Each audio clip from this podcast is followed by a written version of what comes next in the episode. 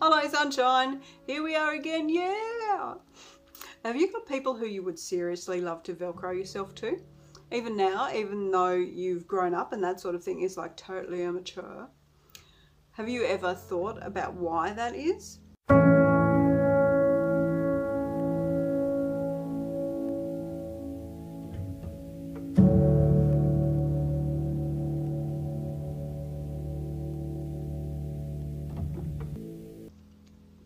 Whom you meet who are spiritually so attractive that you'd love to drop everything and move into their house or find yourself talking their ears off about nothing in particular just because somehow you lose all your wits and can't keep your mouth shut. Oy. Or are there people you've never met but you seriously wish you could or had or, or might one day? I'm talking about people who have managed to get God all over them in a way that what's inside of them pulls on us like a magnet. We need to find what they've got and we'll do anything humanly possible to get it. I have a couple. The people I watch closely and love like this are and have been some people who you some of them you might recognize who have given everything to do and be what God made them to be. To be in relationship with him in a way that stands them apart from the crowd but it might be in unexpected ways. Some of the people on my list are Keith and Melody Green, Jim and Elisabeth Elliot, David Wilkerson, Heidi and Rolland Baker, and then there are others whom you definitely won't know at all. For example, there's a lady, Jay, whom I watch very carefully to see how the world is going. The natural world, the trees, grass, flowers, etc., all show how amazing God is by being exactly what God made them to be. So why would God make me unique and amazing just to tell me that I'm not allowed to be the Anita he made me to be? If it's impossible to turn a duck into a carrot, then it's kind of pointless trying to turn me into Billy Graham. He did an amazing job being exactly who God made him to be.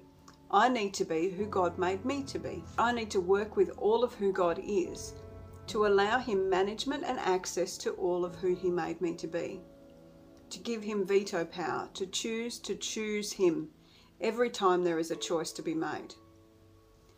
Then he said to them all, Whoever wants to be my disciple must deny themselves and take up their cross daily and follow me. For whoever wants to save their life will lose it, but whoever loses their life for me will save it.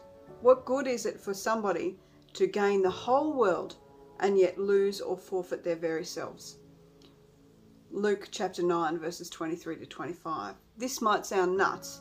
I went through a period of time when God wanted me wanted to pick the colour socks I put on in the mornings. It went on for years. The colours meant something and were a testament to the theme of the day. Relationship, being in the river, restoration, royalty, purity, and a bunch of other things. It was a small thing, but it was part of him training me to listen to his voice. It also appeals to my sense of everything being in sync with the creator of the universe, being concerned with the little things. He cares enough to notice my socks. It's also about complete integration, learning to make choices that include Jesus in every decision, no matter how inconsequential they may seem at the time. He doesn't always want me to reference him when I'm picking out clothes anymore although sometimes he does, and it turns out to be important. There have been times I'll turn up to a prayer meeting and every single person will have the same exact colour jumper or shirt on. That's kind of fun. We grow up and we learn to recognise his heart and his voice. This death, this, this dying with Christ, is as much about learning to include him as an essential part of everything we are and everything we do as it is about anything else to make Jesus so much part of us and us so much part of him that if we forget to include him for some tiny reason, we'll miss his input so keenly that it is like losing a leg. There are other things that come along with the process. All of the self stuff, it does die. Self-ish dies, self-interest dies, self-aggrandizement dies, self-promotion dies. They all die because there is no room for that kind of focus when you're focusing on the one whose death meant our life and life in all its brilliance. I have come that they may have life and have it to the full. John 10:10. 10, 10. In him was life, and that life was the light of all mankind. John 1 4. It's their relationship with Jesus that I appreciate so much about those people I mentioned earlier.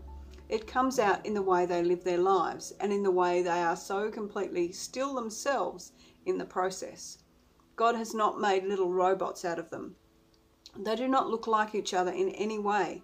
Their passion for Jesus is or was expressed in very different ways and found its voice in different endeavours. What are you passionate for? I don't know, but you know and God knows. For me, I want to be like those people. They are so full of Jesus that he leaks out all over the world around them, and it can't help but be changed by him. Their lives are overtaken by him, their selves are overtaken by him. I want to have all that I am made to be and all that he has placed in my heart to do be exactly like that the gifts and talents He has given me to be completely filled with Him and His love, His presence, His purpose, and His power. How about you? To be dead, to be dying, to be that kind of alive. God bless you very much. I'll see you again soon.